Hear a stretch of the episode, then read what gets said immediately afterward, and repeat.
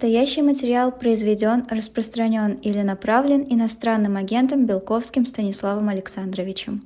Добрый вечер. На новом месте приснись жених невесте. Я уж не знаю, к чему это, но сегодня у нас так оказионально а, происходит в пятницу, а, потому что так попросил Станислав Александрович. Станислав Александрович, добрый вечер. Добрый вечер, Сергей Александрович Бунтман. Мы стараемся так никогда не поступать. Да, ну, но тем не менее поступаем время от времени. Ведь. Да, но чтобы, чтобы протестировать общественное настроение, понять, как четверг и пятница диалектически соотносятся друг с другом, чтобы не было застоя. Ну да. И заодно, чтобы захватить иногда события, которые происходят уже после трех часов дня по Москве четверга, а также по просьбам внешних игроков некоторых, мы можем э, позволять себе такие небольшие переносы, которые становятся объектами совершенно поистинного социологического изучения, изучения ваших, дорогие друзья, взглядов и да. предпочтений. И существенно влияет в том числе и на контент нашей программы, потому что именно в стрессовых ситуациях, в переходных, в переходные моменты, как mm-hmm. времени, так и пространства, формируются истинные представления о жизни и всем, что ее окружает, в том числе у вас, когда у вас дополнительный прилив тех или иных гормонов из-за переноса программы, ваши вопросы становятся острее, а заинтересованность в, ответ на них, в ответах на них выше. Потрясающе. Хотел бы я только знать, кто эти внешние акторы, некоторые, или как вы сказали, вот, э, ну, вот не, не искусственный ли это интеллект, который почему-то забастовал у вас? Э, тут спрашивают, что, что будет, что с каналом? Ну, а искусственный интеллект э, был поставлен в двусмысленное положение еще неделю назад, э, когда вашего покорного слугу объявили иностранным агентом. А, как вы знаете, по российскому законодательству сотрудничать с иноагентами нельзя. Иноагент зачумленность, не иметь дело в принципе невозможно. То есть не, э, само по себе содействие иноагенту во всех или иных во всех формах, э, например, там, перевести иноагента через улицу, э, или сбегать для него в магазин за бутылочкой молока, или просто рассказать ему анекдот, это все, в общем, ведет к административной уголовной ответственности. Поэтому, если кто-то просит перевести вас через улицу, обязательно убедитесь сначала в том, что его нет в реестре иноагентов. А, да, да. А, а как да, это сделать, это понятно, правда? Ведь он может вас обмануть, поэтому вот я сейчас уже как новоиспеченный, в хорошем смысле пока, э, потому что печи еще для иноагентов э, в, полном смысле не, не, не заработали, как соответствующие лагеря. Вот. Э, божеской выпечки, что называется. Я сейчас думаю над тем, что ведь каждый иноагент должен, мне кажется, вносить какой-то вклад в общую судьбу иноагентского движения. Сейчас мы вернемся к искусственному интеллекту, и мы не забыли про эту мысль. И уже больше года назад я предложил концепцию, мы с вами обсуждали э, в нашей с вами программе в Sit-Down Show с Сергеем Александровичем Бунтманом, о том, что именно союз иноагентов может быть несущей конструкцией, хребтом и опорой будущей российской власти, поскольку э, именно сообщество иноагентов не вызывает никаких вопросов относительно собственной легитимности. То есть, э, потому что российская оппозиция любит проводить всякие выборы, праймерис, искать mm-hmm. разные алгоритмы определения своего состава, почему тот или иной человек может или не может быть заметной оппозиционной фигурой. А здесь все очевидно. Иноагенты назначены Кремлем. Кремлем. Поэтому именно Кремль является источником легитимности всего да. сообщества агентов, и к этому вопросу претензий быть не может, поскольку именно поэтому иноагенты когда-нибудь должны зайти в Кремль с гордо поднятыми головами. И поэтому, чтобы отличить иноагента, для того, чтобы знать точно, с этим человеком нельзя иметь дело, все-таки, я думаю, придется рано или поздно ввести определенную атрибутику, которую иноагент обязан будет носить типа желтых повязок с желтыми звездами. Сейчас только поэтому нужно придумать логотип иноагента, который будет на этой повязке. Ну, есть моя маечка, вот, которую, которую мы э, бодро по предзаказам торгуем сейчас, иностранный агент. Вот, ну, вот да, например, вполне, так сказать, надо просто уточнить да. логотип как он сразу бросался в глаза, потому что коварный иноагент может закрыть вот эту надпись иноагент в решающий момент, перед тем, как просить вас перевести его через улицу. Или, или, перевести, вывести на другой экономический уровень путем небольших пожертвований. Ничего делать нельзя, а, разумеется. И сейчас я думаю над э, также гимном иноагента, который иноагент будет обязан напевать в публичных местах, чтобы все прекрасно знали, кто рядом с ними находится и могли отсесть подальше. Это То есть он должен, как, а, как мигалка, как спецсигнал, должен да. подавать и звуковой, и световой сигнал. И да, только при этом он будет считаться истинным иноагентом. Совершенно верно. Проблесковый маячок. Вот само... Да, да, да, да. само словосочетание проблесковый маячок очень подходит иноагенту, потому что именно иноагент сам и есть проблесковый маячок. Это маяк, который несет цвет надежды, проблеск надежды. Не свет, конечно, а проблеск надежды. Проблесковый маячок в чистом виде. И вот поскольку иметь дело с... Да, я, конечно, уверен, что а, автором музыки, автор музыки уже ясна. Автором может быть только легендарный композитор Брайан Ино потому что как uh-huh. кому гимны написать гимны на агента. Остались слова, что в условиях э, отсутствия среди нас Сергея Владимировича Михалкова э, выбор такого автора текста гимна был бы совершенно очевиден. Кстати, хочу напомнить э, аудитории известную шутку, что после кончины Сергея Владимировича Михалкова у него дома нашли 27 вариантов текста гимна Советского Союза, в том числе 8 на случай победы Гитлера. Это злая шутка. Это злая шутка. Пока Значит, Сергея, Сергея Владимировича пока с нами нет, пока, не нас с ним пока нет. Тоже это глубоко взаимно. А вот, то, значит, надо найти другого автора, возможно, кто-нибудь из лучших поэтов иногентской среды может это сделать. А, но здесь э, лучший образец для гимна иногентов – это гимн Израиля, который э, называется «Атиква», это «надежда» э, на иврите. Mm-hmm. В конце, главная интенция, эмоция этого гимна Атиква – надежда. Это в том, что рано или поздно евреи вернутся в Израиль. Вот, будут в Иерусалиме. Вот так, в общем, и на агент надеется тоже, что где-нибудь в Новом Иерусалиме под Москвой когда-нибудь мы все соберемся и отметим что-нибудь, заслуживающее отмечания на полях. Что такое отметить на полях? Значит, постелить какой-нибудь ковер в поле прямо. Это, да, это совершенно верно. Аграрные заметки на полях, это, так сказать, да, есть такие, есть мои любимые тетрадки, которые продаются, э, вот чудесные, есть тетрадь с полями называется. Я их недавно своей дочери, которая обожает эту штуку, подарил. Ну, тетрадь с полями, это из области крепостного вот, открываешь, а там поля, и вот едет трактор по странице. Там потрясающе совершенно. Очень здорово, да. Да-да, что-то в этом есть из крепостного права, что каждый тетради владелец, к, ним, к тетради прилагается еще некоторое количество полей, ну огородов, живущими на них недорогими россиянами. И вот поэтому искусственный интеллект поставил передо мной вопрос, должен ли он называться именем Белковский, э, когда Белковский иноагент, э, сказать, не, не, не будет ли, э, не попадет ли под уголовную ответственность искусственный интеллект. Как, как, сейчас... как соучастник, подельник и так далее, да. Ну, как, как да, субъект, да, да. нарушающий законодательство об иноагентах, сотрудничающий с иноагентом. И вот, а если иноагент попадет, искусственный интеллект попадет под уголовную ответственность, то остановится развитие всей отрасли искусственного интеллекта, это очевидно. И, там, технологический прогресс в РФ станет невозможным. Он, правда, и так скоро станет невозможным в силу полной изоляции РФ, но мы не имеем права этот процесс э, ускорять. Он должен идти как своим чередом. И пока у власти находится Владимир Владимирович Путин, он несет всю полноту ответственности за судьбу страны, пока иноагенты не вошли в Кремль с, э, значит, с, со своим логотипом. И, да. да, и проблесковыми маячками и гимном. Да. Авторство Брайана Ино и неизвестного поэта. Вот пока пусть все это решает Владимир Владимирович. Мы не будем им в этом смысле помогать. А, поэтому тут вот э, ситуация зависла. И мне пришлось некоторое время, пока искусственный интеллект выясняет свой правовой статус, уточняет, распространяются ли на него нормы действующие гражданского уголовного права РФ, мне пришлось вести телеграм-канал самому. Это отнимало очень много времени.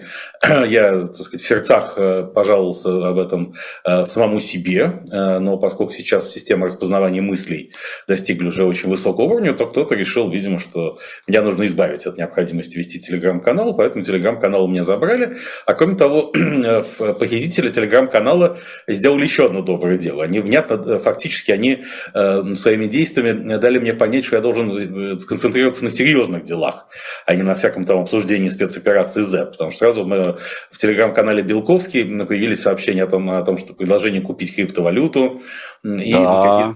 какие-то там бинарные опционы.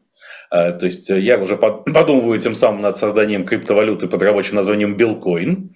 Вот сейчас, так сказать, может быть, стоит, стоит на, на, на этом сконцентрироваться. Причем нужно это, это стартап, который позволит трансформировать слова в деньги. В зависимости Просто от напрямую. Переливать. Да, да. Ну, начинаешь говорить на да. камеру, образует себя какое-то количество билкоинов в зависимости от э, содержания текста и его качества. И потом дальше происходит оборот, за билкоины можно что-нибудь покупать, продавать и так далее. А бинарный опцион, это тоже очень э, глубокий смысл заложен в этом словосочетании. Это почти как проблесковый маячок. Потому что там все духовные скрепы, когда в мире крепнут не бинарные факторы, все, все больше людей так сказать, а, относят себя к гендерам не мужскому и не женскому. Вот, вот бинарный опцион – это возможность выбрать только или мужской, или женский пол а не остальные гендеры выбирать он не позволяет, собственно. Это, в этом и смысл этого, этого дела. Что такое бинарный опцион? По большому счету, бинарный опцион – это судьба многонационального РФ народа, который обречен выбирать только один из полов. Mm-hmm. Поэтому тут все, что случилось с телеграм-каналом, глубоко символично. А пока, значит, уважаемые мошенники вернули его обратно, так сказать, по состоянию на 22 сентября. Просто и, так или за выкуп? Нет, они прекрасно понимали, что мои финансовые возможности не позволяют платить им выкуп, пока, в всяком случае, не заработал бизнес на билкоине. И вернули его просто так, э, просто показав весь спектр своих возможностей, что если телеграм-канал будет использоваться вопреки э, базовым гуманистическим трендам, то может случиться что-нибудь еще. Но сейчас он пока еще в индустриальном режиме не заработал, поскольку продолжаются переговоры с искусственным интеллектом. И я очень надеюсь, что 25 сентября, в понедельник, эти переговоры переговоры завершатся, и если успешно, то телеграм-канал Белковский снова будет в рабочем Ну, дай бог, узнаем, и в четверг мы встретимся, я надеюсь, что в четверг, четверг. без всяких э, э, изменений, мы встретимся снова в следующий четверг. Теперь очень еще важный вопрос, как вам обращаться, э, потому что... Э, я бы выбрал из всех возможных языков обращение по-французски. Monsieur l'agent, как обращение к полицейскому вообще-то. Вот это вежливое обращение к полицейскому. Месье Лажон, господин агент. Да, это прекрасно. Это самое. да. Кстати, хорошо рифмуется месье, месье Лажон, un peu d'argent. Un peu d'argent, да. да ну, это да. Так, мог бы обращаться к, милиционерам Ипполит Матвеевич Воробьянинов, который... Да, да. Вот его запас словарный ему позволял, да. Да. Вот. А, давайте посмотрим на то, на то, на то, что происходит а, у нас. А, вот, а, конечно, стоит начать э, с а, Карабаха. И а, это что, разрешение конфликта навсегда? И вот э, при радости э, азербайджанцев, что вот э, территориальная целостность восстановлена, и Карабах вернулся на родину. Да, я думаю, что так оно и произошло. А для Армении это пресловутая сделка мир в обмен на территории, которая всегда подвергается большой критике, когда она заключается. Достаточно вспомнить еще соглашение между Израилем и Палестинской организацией освобождения Палестины в Осло в 1993 году, из-за которого в 1995 году убили террорист Игаль Амир, явно имевший связи в израильских спецслужбах и пользовавшийся поддержкой определенного их крыла, убил премьер-министра Ицхака Рабина, подписавшего эти соглашения. На нынешней площади Рабина в Тель-Авиве, я забыл, как она называлась до этого трагического события. Но, э, потому что кажется, что это предательство национальных интересов, это катастрофа и ужас. Но именно соглашение Осло во многом положили начало новой эпохи в судьбе Израиля, который из тихого провинциального государства, чуть ли не страны третьего мира, вдруг неожиданно совершил большой рывок. Э, в общем, сегодня стал большой IT-державой, э, страной первого мира, одной из самых дорогих стран мира. Еще в прошлом году Тель-Авив занимал первое место в рейтинге самых дорогих городов мира. Сейчас, кстати, опустился на третье. Для меня самого это печально, потому что, так сказать, я увидел, как, ну, вот, если бы я купил недвижимость в Израиле 10 лет назад, я, наконец, стал бы состоятельным человеком и мог бы, продав ее, и даже смог бы закопить, э, заплатить покупателям, господи, посетителям выкуп за телеграм-канал. А так пришлось бесплатно его э, забирать обратно. Что, конечно, морально меня идет, ибо не люблю эксплуатировать бесплатно людей, приложив такие большие усилия э, к угону канала, так сказать, явно ну намекнувших мне на то, чем на самом деле заниматься. А, и вдруг мы приходим в эпоху, когда Естественно, соглашения Оска были далеко не единственным фактором этого бума. И большой вклад в этот бум внес и нынешний премьер-министр Беньямин Нетаньяху, как к нему не относиться, э, и за что бы его не критиковать, находившийся в власти с 2009 года, почти безвылазно. Там все разных факторов. Но все больше и больше мы приходим к мнению, что территория отнюдь не является важнейшим э, элементом благосостояния, благополучия и процветания государства. Да, вообще сами представления о государстве переосмысляются. То есть границы государства не являются больше незыблемыми. Вообще сами, сами представления о нерушимости границ, они тоже немножечко устарели. А, как это не смешно, что новые государства появляются прямо внутри существующих, вовсе не военным путем. Вот, например, вдруг неожиданно, опять же, возвращаясь к тому же Израилю, в этом году мы выяснили, что есть два Израиля, религиозный и светский. Если раньше казалось, что противоречие между ними не так существенно, и никакого большого конфликта не будет, то сейчас этот конфликт есть. И он достиг высокой степени концептуального закала. То есть вопрос уже э, на YouTube-канале Белковский недавно вышла программа «Путин и евреи». Это э, особый выпуск шоу «Время Белковского». Сразу после чего Белковского объявили иноагентом. Поэтому призываю всех посмотреть, за что Белковского объявили иноагентом. А кроме того, если скоро уведут и YouTube-канал, это дело посмотреть это будет сложнее, поэтому торопитесь. А, и там цитируется вице-спикер израильского парламента, представитель ультра- ультраортодоксальной партии, который ясно говорит, что государство Израиль это вовсе не благо для еврейского народа, а может быть и большой минус. Э, ну, эта позиция с религиозной точки зрения существует всю жизнь, понятно, что еврейское государство в Ханане может существовать только с приходом Мессии и восстановлением храма. А если этого не происходит, то это государство нелегитимно. Но и значительная часть религиозных кругов Израиля всегда придерживалась такой позиции.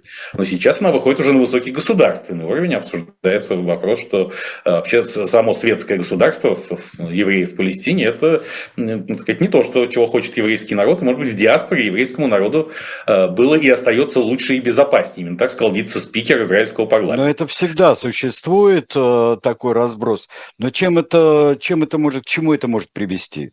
Да, возвращаемся к Армении, Азербайджану и Карабаху. После войны а... 2000... Да, э, нет, к чему это может привести в Израиле? К компромиссу, да. конечно. Компромисс. Потому что, Я думаю, да. Как там... правильно говорил великий гуманист Владимир Ильич Ленин, основатель самого кровавого тоталитарного режима в истории, прежде чем объединиться, надо размежеваться. Вот когда противостояние религиозного и светского Израилей достигнет пика, Тут и станет понятно, что нужно или разводиться и делать два Израиля, или находить компромисс. Этот компромисс может, кстати, быть связан с сетевизацией и децентрализацией управления Израилем, или, так сказать, точно так же, как и в США. Схватка между условным Трампом и условным Байденом, э, условным, потому что совершенно не обязательно они будут именно участниками схватки. Э, здесь я их упоминаю как наиболее ярких носителей определенных политико-смысловых парадигм. Вот э, их столкновение на выборах 2024 года – это совсем не то же, что условно Э, там, конкуренция Джорджа Буша, младшего Альберта Гора в 2000 году, когда различия между Бушем и Гором были очень невелики. Да, и американцу не так легко было сделать выбор, за исключением тех, кто изначально ощущал свою партийную принадлежность и по зову этой принадлежности голосовал. А сейчас даже партийная принадлежность не заставляет голосовать за своего кандидата. Очень многие республиканцы голосуют за демократа, а демократы за республиканцев, и выясняется, что какие-то крылья демократической партии симпатизируют Трампу, а наоборот, какие-то крылья республиканской партии Байдену, поскольку он кажется им системным абсолютно элитным традиционным игроком, чего они хотят видеть в лице какого они хотят видеть президентом ну США. Ну, Поэтому такой же расклад много где. Э, условно говоря, выборы 15 октября в Польше тоже не в этом смысле, потому что там у, э, все очень серьезно. И то, что Польша поругалась демонстративно с Украиной, во многом связано с предвыборным контекстом, потому что э, правящая партия «Право и справедливость», основанная братьями Качинскими, она во многом за нее голосуют многие, кто не любит Украину, украинцев, так сказать, ксенофобы всевозможные. ну да. Но все-таки вернемся, вернемся к Азербайджану и Карабаху. Карабаху.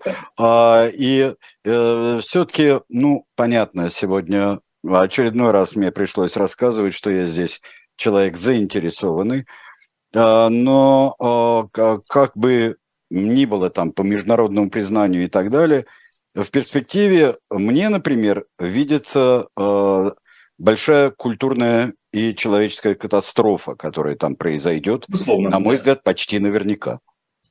В Карабахе, конечно, потому что, в общем, Азербайджан не сможет гарантировать в полной мере культурную, даже культурную автономию армян, и многим придется покинуть эти земли. Сегодня мы уже видим, как э, с мемориалов в Нагорном Степанакерте снимают портреты э, погибших в предыдущих карабахских войнах, поскольку родственники погибших опасаются вместе со стороны приходящих азербайджанских властей. Это э, катастрофа, которая происходит прямо на наших глазах, катастрофа гуманитарная. Теперь попытаемся оценить, как, как к этому шло и можно ли было этого избежать. Ну, этого можно было избежать, если бы занять совсем другую линию, в другую позицию еще в начале 90-х годов, если бы стратегия была у Армении иной. Но стратегии не было. Она строилась вся на поддержании статус-кво. На то, что замороженный конфликт не только может, но и должен длиться вечно. Как это свойственно многим замороженным конфликтам от Кипра до Приднестровья. А раз так, то значит просто нужно сохранять статус-кво, ибо он никогда не изменится. Вот эта э, позиция консерватора-индуктивиста, присущая людям с таким типом мышления, она нередко, она иногда в истории оказывается правильной, но часто и ложной. В данном случае она оказалась сложной, потому что Армения не готовилась к тому, что этот конфликт будет разрешен войной и к тому, что Россия в этой войне займет сторону Азербайджана. По инерции считал, что как и в начале А Россия заняла сторону Азербайджана? Безусловно, это одна из причин, по которой Армения была разгромлена в 2020 году. Конечно, не только это, и может быть не столько это. Главное, что Армении не было современной армии вооруженных сил, способных это защитить.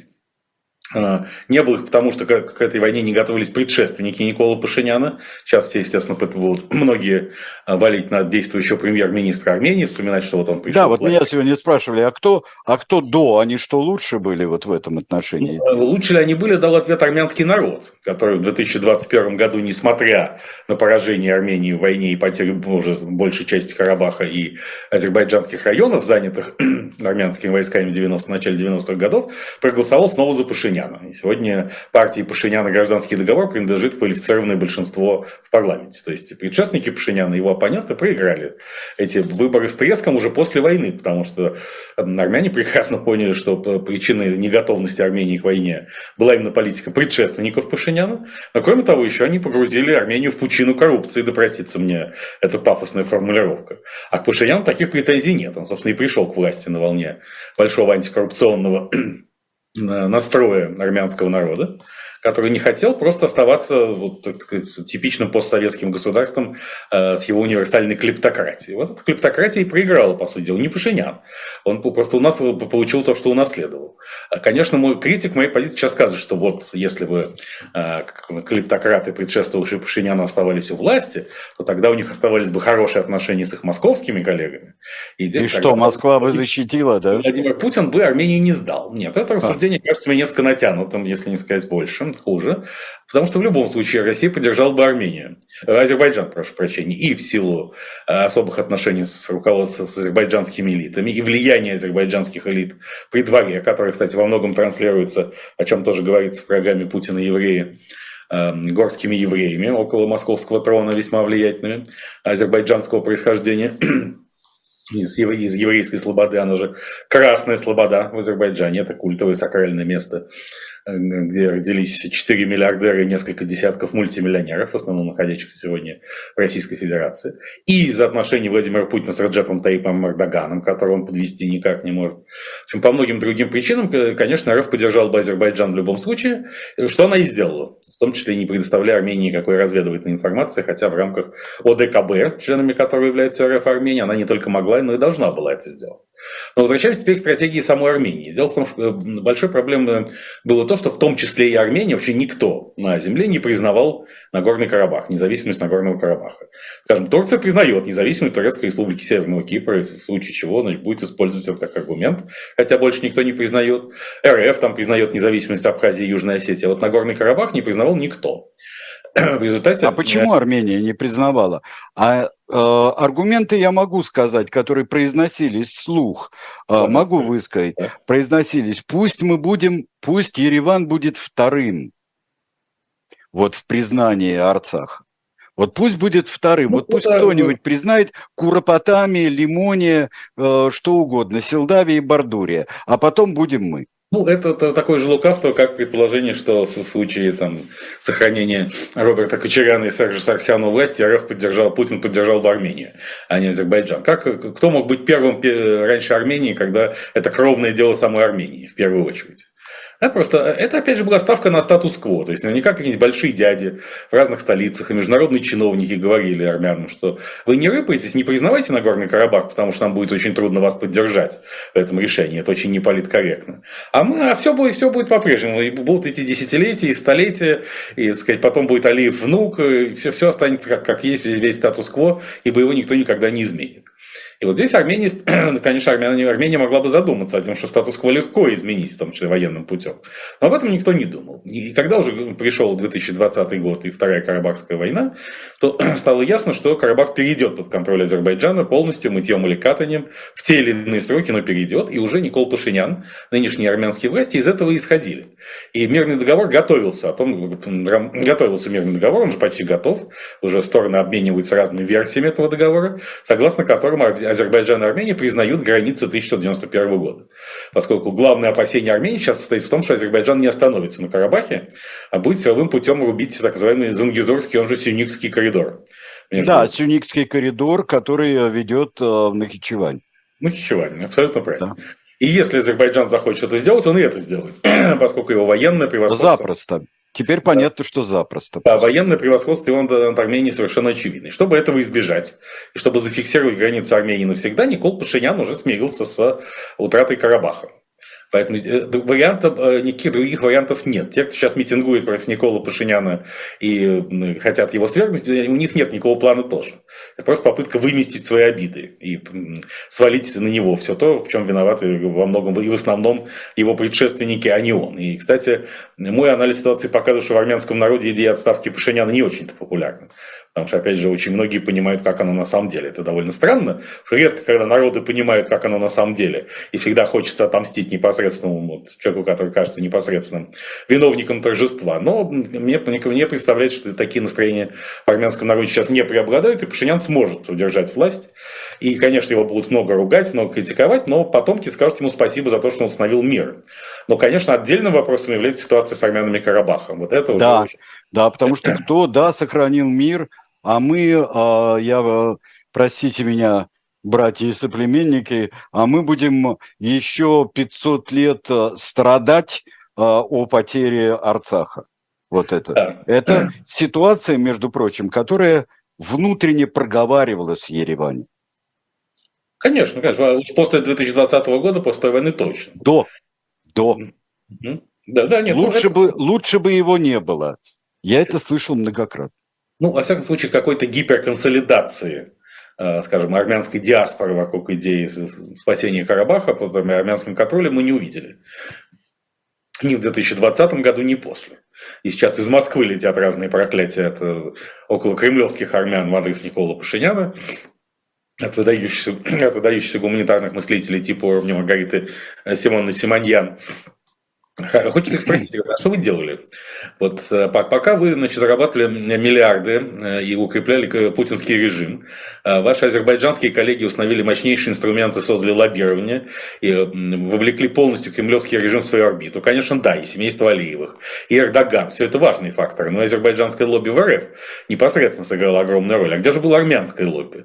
Вы не сделали ничего для своей собственной родины, а теперь виноват во всем Пашинян, который сделал для своей родины не так мало, он пока крайней мере, положил конец клептократии, коррупционному режиму и показал, что так можно. Да, что в постсоветской стране, не только в той, которая находится географически существенно западнее, это, в общем, возможно, какие-то современные представления о демократии. А, поэтому, да, тут вопрос в том, как быть карабахским армянам, что, что им делать, и это отдельная гуманитарной задачи. Я надеюсь, что та самая армянская диаспора, которая, представители которой так яростно критикуют Пашиняна, они внесут в том, в том числе свой финансовый вклад в решение этих вопросов. А, есть большие сомнения, Станислав Александрович. Очень большие сомнения э, в этом. Но э, дай бог. Э, другое дело, я сегодня говорил вот про э, вот это отрицание э, армянской культуры и отрицание любого, э, чего, что могло было быть. Кстати, в отличие от армян, которые восстановили и мечеть в Шуши, в Шуши и не тронули ни одного кладбища, э, вот, то это грозит нахичеванским вариантом э, стирания с лица земли. Да, это грозит. Ну что, так вот, может быть, международное сообщество скажет советское слово. Сегодня, кстати, выяснилось, что Организация Объединенных Наций, как и Давосский форум, выполняют одну очень важную миссию. Они крупнейшие, крупнейшие стимуляторы рынка секс-услуг.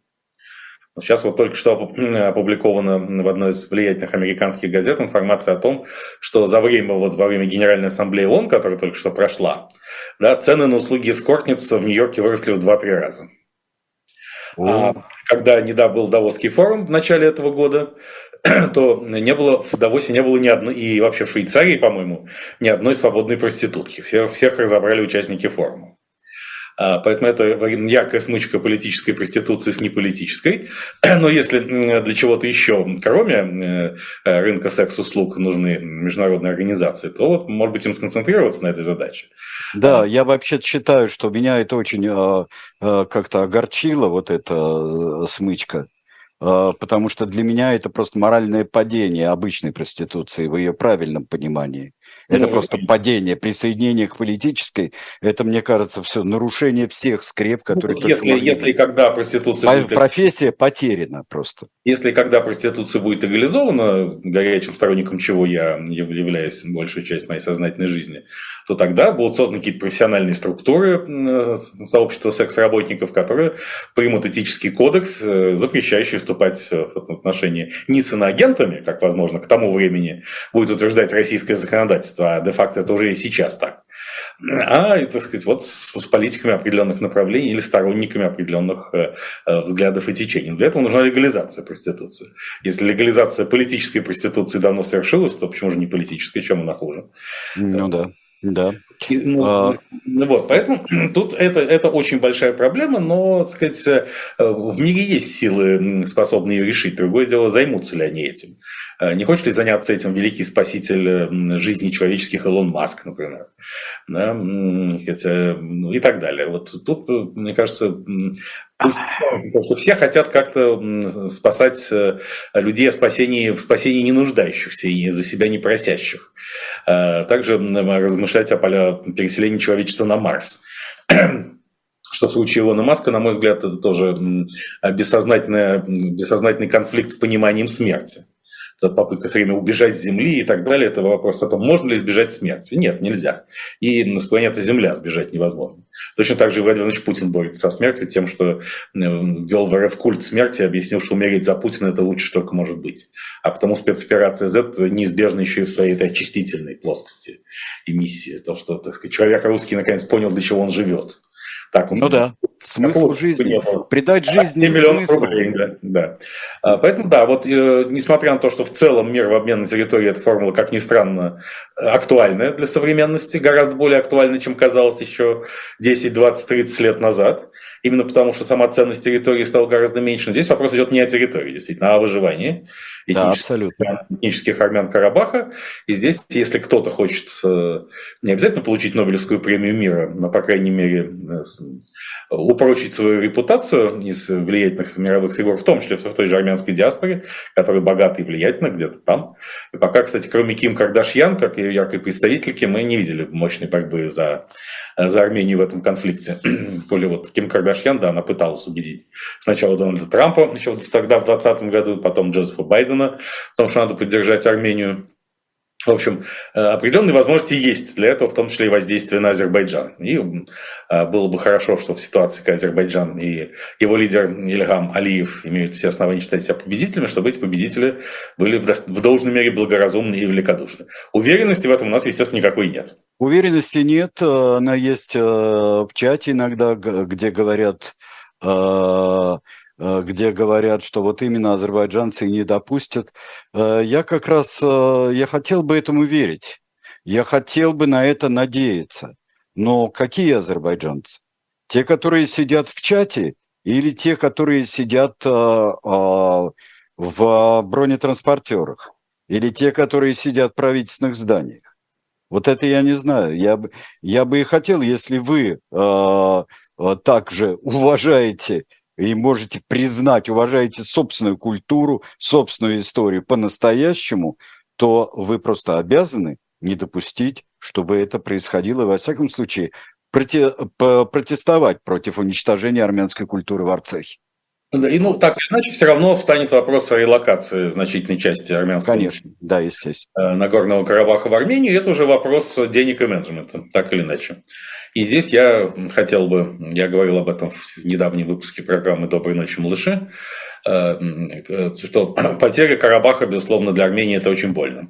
Ну, как, собственно, и потеря других важных объектов, например, горы Арарат, правильно? Ведь гора Арарат э, находится за пределами Армении, оставаясь при этом э, ключевым национальным символом. А, но вот как релакант я могу сказать, что у кого-то, может быть, даже отобрали целую страну целиком. А, вот. И, сказать, это, это правда. И да. это, и, да, и это большую при том страну. А, и не оставили даже ни, никакого куска, где, где можно было бы удержаться. И поэтому, так сказать, это еще хуже, поверьте. Ну что ж, мы сейчас прервемся с небольшим опозданием, прервемся и потом продолжим.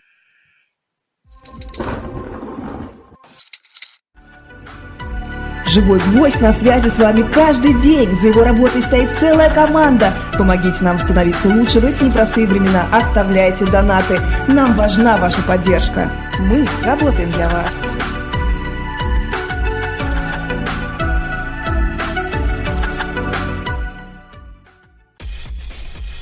Это значительно либористичнее, чем у либористов, либеральнее, чем у либералов, коммунистичнее, чем у коммунистов есть я не знаю, сколько людей выехало, но я знаю, сколько они вывезли.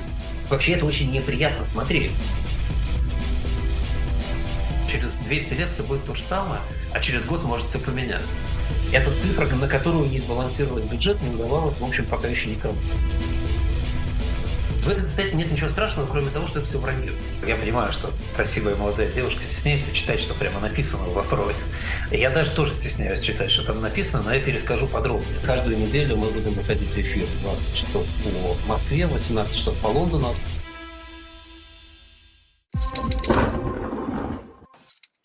Ну что ж, э, я бы хотел э, вам э, замечательную книгу великого профессионала своего дела Э, я чуть-чуть в этом понимаю, потому что на гораздо более э, мизерном уровне я э, занимался переводом профессионально. Павел Палаченко изумительный переводчик, а еще на таких, он же переводчик-дипломат, как он сам пишет, это тяжелейшие ситуации, и в которых я вам должен сказать, что Павел был абсолютно блестящим всегда. Вот, почитайте его книгу, причем вы получите и автограф а, автора, а также все другие а, автографы, какие вы захотите получить от, а, от нас. У нас много очень хороших книг шоп «Дилетант Медиа», и вы их с удовольствием, я думаю, просмотрите, выберете. Но тем самым вы поможете существованию эхо, существованию живого гвоздя и и, и э, конечно, вы э, можете еще помочь, э, пользуясь QR-кодами, которые здесь вот на экране есть, и помогать нашему существованию. Вот, ну что же, заходите на сайт, только не сейчас, сейчас досмотрите наше sit-down шоу и называется «С надеждой на скорое восстановление Белковского ИИ канала». Вот. Продолжим. Станислав Белковский. А, что, же, что же все-таки происходит а, с Рамзаном Ахматовичем? Сейчас, прежде чем перейдем к Рамзану Ахматовичу, две маленькие реплики. Первое. Да. Хотел бы также призывать подписываться на YouTube-канал Белковский и поддерживать его. Хорошее Под... дело да, потому что мало ли что случится завтра. Давайте не будем. Будем укреплять э, наше сегодня, чтобы завтра тоже было светло. Во-вторых, я подумал, когда вот речь шла о Павле Палащенко, э, что очень часто так бывает в современной реальности, что политик скажет что-нибудь, а потом возникают разные трактовки его высказываний, в том числе он сам говорит, что его неправильно поняли, говорит еще что-нибудь, его опять понимают неправильно, и все запутывается окончательно. И поэтому, поскольку спецоперация Z как-то влияет на российский рынок труда, поэтому, мне кажется, мы, например, качественно вырос спрос на психологов, которые должны излечивать членов семей счастливых погибших э, э, на, на украинских фронтах от постстрессового травматического синдрома. Посттравматического стрессового синдрома. Вот. Так, также, мне кажется, будет нарастать спрос на переводчиков э, с того же самого языка. Вот. Выступает Владимир Владимирович Путин, например, у него синхронный переводчик переводит на русский же, объясняя, что на самом деле Владимир Владимирович имел в виду. А вот. есть такой ведь человек, а не хватает э, Дмитрия Пескова, нет? нет? У него, правда, этот перевод последовательный. А не синхронный. Да. Он, он, во-первых, не синхронный, во-вторых, он, он только частично может э, это делать. А кроме того, Владимир Владимирович не раз его дезавуировал, говоря, что Дмитрий Сергеевич Песков всякую пургу несет. А как он может не нести пурги, э, когда он почти не видит своего босса, как, насколько мы можем понимать. Они работают в разных помещениях. Э, Дмитрий Сергеевич на Старой площади, Владимир Владимирович там по бункерам своим комфортабельным. И поэтому Дмитрий Сергеевич очень часто должен транслировать точку зрения босса в меру своего ее понимания. Конечно, огромный опыт взаимодействия с патроном позволяет ему делать это достаточно качественно. Не обязательно же спрашивать у человека всякий раз, чтобы знать его точку зрения. Но бывают и сбои всякие. Mm-hmm перегибы в работе. Все бывает. Хотя э, в качестве пресс-секретаря Путина Песков, конечно, практически незаменим. То есть любому другому человеку учиться еще учиться так, действительно. Вот, гнать прогу такого качества, независимо от того, говорил что-нибудь Путин такой или не говорил. А главное, что сообщил нам Дмитрий Сергеевич Песков на днях, что Кремлю ничего не известно о состоянии здоровья Рамзана Ахматовича Кадырова. Да, ну как-то так, да, мы вам справки не даем. И вообще-то, что да, Ну, это как э, вопрос о том, будет ли, там, будет ли новая волна могилизации. Надо адресовать Министерство обороны. Да? То есть, надо понимать, что президента это вообще не касается. Э, ну, вообще, военные вопросы там, э, президента не касаются в принципе. Ну, то есть, Дмитрий Сергеевич, да, он, конечно, виртуозно владеет этим методом, что если вопрос неприятный, то он не касается президента, а касается какого-нибудь кого-то другого. Но со здоровьем Рамзана Ахматовича Кадырова это тот самый перебор и перегиб. А, потому что вообще-то в этике профессиональной принято говорить о том, что э, клиент цветет и пахнет, э, если он, так сказать, э, еще хотя бы немного жив. Ну, вот как Юрий Владимирович Андропов, я помню, в конце 1983 года, по версии товарищей Замятина и Загладина, дававших пресс-конференцию, если хоть и был небольшой мальчик тогда, но смотрел своими глазами эту пресс-конференцию, они сказали, что Юрий Владимирович интенсивно поправляется после простудного заболевания. Вот он, да, я помню это. Я помню. Интенсивно поправился уже через пару месяцев. Ну вот. Э, поэтому говорить, но, но даже они не утверждали, что они не знают ничего о состоянии здоровья Юрия Владимировича. А тут не знают. Что ж такого-то знает Дмитрий Сергеевич? Что должен рассказывать, что ничего он об этом не знает. Ну, по слухам, Рамзан Ахматович находился в Центральной клинической больнице в Москве на гемодиализе, как и Юрий Владимирович Андропов. В этом смысле их судьбы полностью совпадают, хотя Юрий Владимирович был постарше несколько нынешнего. А Рамзан Ахматович, хотя далеко не старым человеком, э, Юрий Владимирович Андропов скончался в возрасте 69 лет. А в наши времена принято только приступать к исполнению обязанностей примерно в таком возрасте, а не уходить. Поэтому надо должное Владимиру Владимировичу Путину. Он, будучи уже старше, чем Андропов, и почти возраста Леонида Ильича Брежнева, периода последних песен, выглядит, конечно, очень бодро. Не сравнить с кремлевскими геронтократами. Хотя он сам уже по даже позднесоветским меркам вполне себе геронтократом может считаться. Но не по нынешним временам. Напоминаю на всякий случай, что согласно Белковской теории старости, старости нет. Есть становление и зрелость, а старость – это психический синдром, состояние. Я никогда не стану старой, пока поет цыганский хор, как пела Алла Борисовна Пугачева, ныне тоже релакант, хотя и не на агент. Все-таки рука не поднялась назначить культовую певицу иноагентом. Вот, поэтому э, сам Рамзан Ахматович все это, как мы с вами знаем, опровергает и говорит о том, что он не был, не лежал в ЦКБ, не было никакого гемодиализа, а это он дядю приехал, дорогого дядю навещать. Э, который дал указание всей семье, и через две недели благодаря искусству врачей Центральной клинической больницы выйдет, но что-то заставляет сомневаться в, в откровенности и искренности Рамзана Ахматовича, даже понятно что. Ну, помимо каких-то наших отрывочных сведений из разных источников, это его внешний вид, э, в том числе на его последних видео, когда он не выглядел, в общем, совсем здоровым человеком, и сказать, даже то, как он говорил, как он обличал коллективный Запад по поводу санкций, введенных против его дорогой мамы Аймании Исеевны, и так далее, и так далее. В общем, требовало обращения к врачу достаточно быстро. Ну, посмотрим, в общем, сказать, э, тревожно там как-то у нас. Ну, тревожно. Ну, что там такое клубится? У меня такое ощущение. Да. А вот Я это помню, МЧСовские э, появления, пропадания э, всевозможных роликов. Где, у Рамзана Ахматовича? Да, да, сегодня с МЧС там было, потом пропал, потом э, грохнулся сайт, потом он восстал из пепла уже без ролика. Ну, также получалось, помните, когда ходили слухи о тяжелом ранении Адам Султановича Делимханова, депутата Государственной Думы с золотым пистолетом, который считается номером один в списке преемников Рамзана Ахматовича, если что, то там э, Рамзан Ахматович выкатил, сначала он пролил как бы всех, сообщая о том, что готов заплатить деньги украинским спецслужбам за информацию о Делимханове, а потом в качестве доказательства, что с Делимхановым ничего не случилось, опубликовал э, фото их совещания, где они сидят над картой. И тут же опытные военкоры с наметанными взглядами на это все, глазами наметанными. А, кстати, вот выражение «глаз наметан» у меня всегда как-то ассоциировалось с рыбой и икрой немножко. Икры не, икры не намечено. Э, э, так вот, наметанные глаза военкоров увидели, что как-то старые. И еще на ней Херсон находится под российским контролем.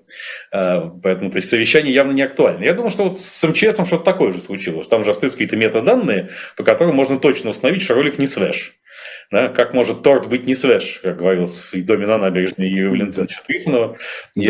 или Ситрина второй свеж, ролик, ролик второй свежести.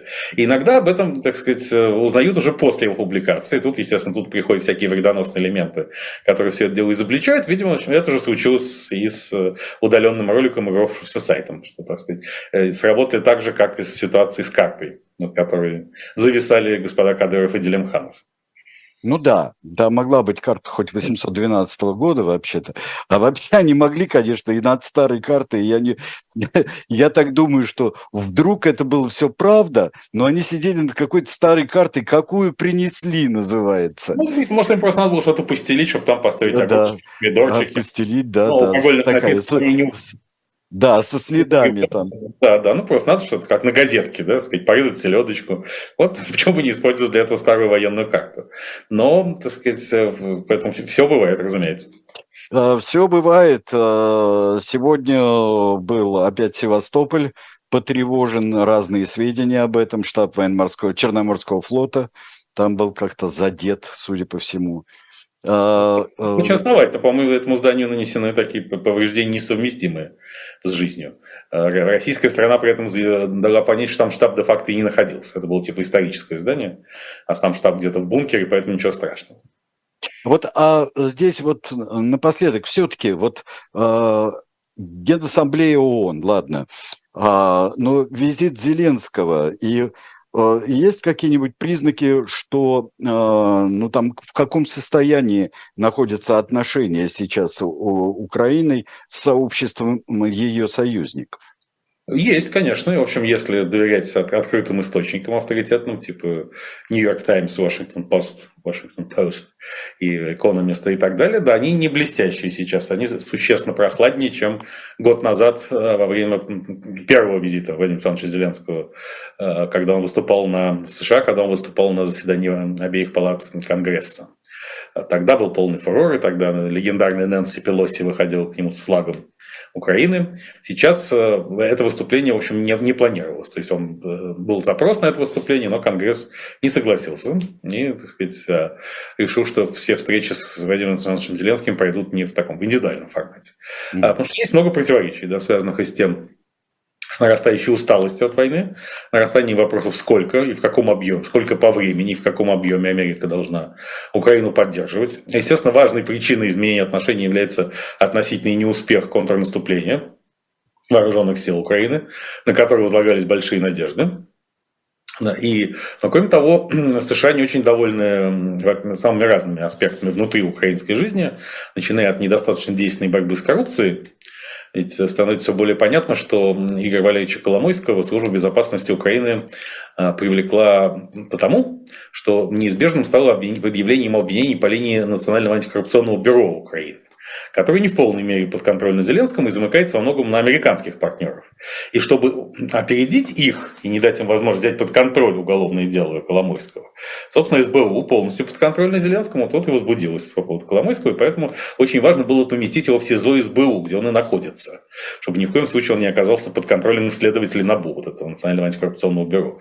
То есть то, что мы воспринимаем поверхностно как э, мощный шаг в направлении борьбы с коррупцией, была всего лишь аппаратная разборка.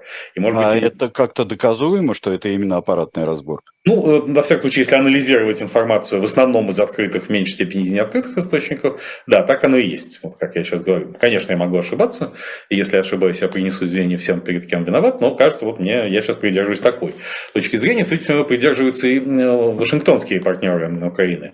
Они всем этим довольно не очень.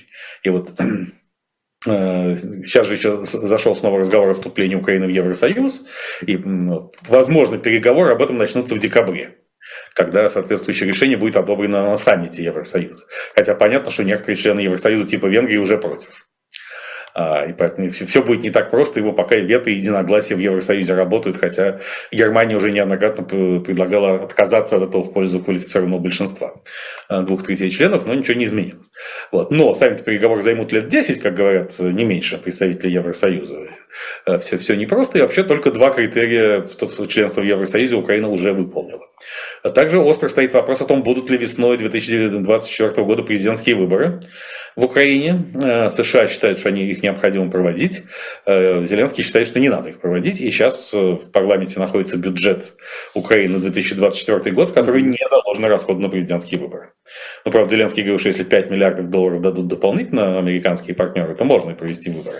Хотя непонятно, как это делать технологически в условиях не войны. Также понятно, что если все-таки их проводить, то этому должно предшествовать некое перемирие, полное прекращение огня. А на каких концептуальных основаниях его можно достичь, тоже не ясно.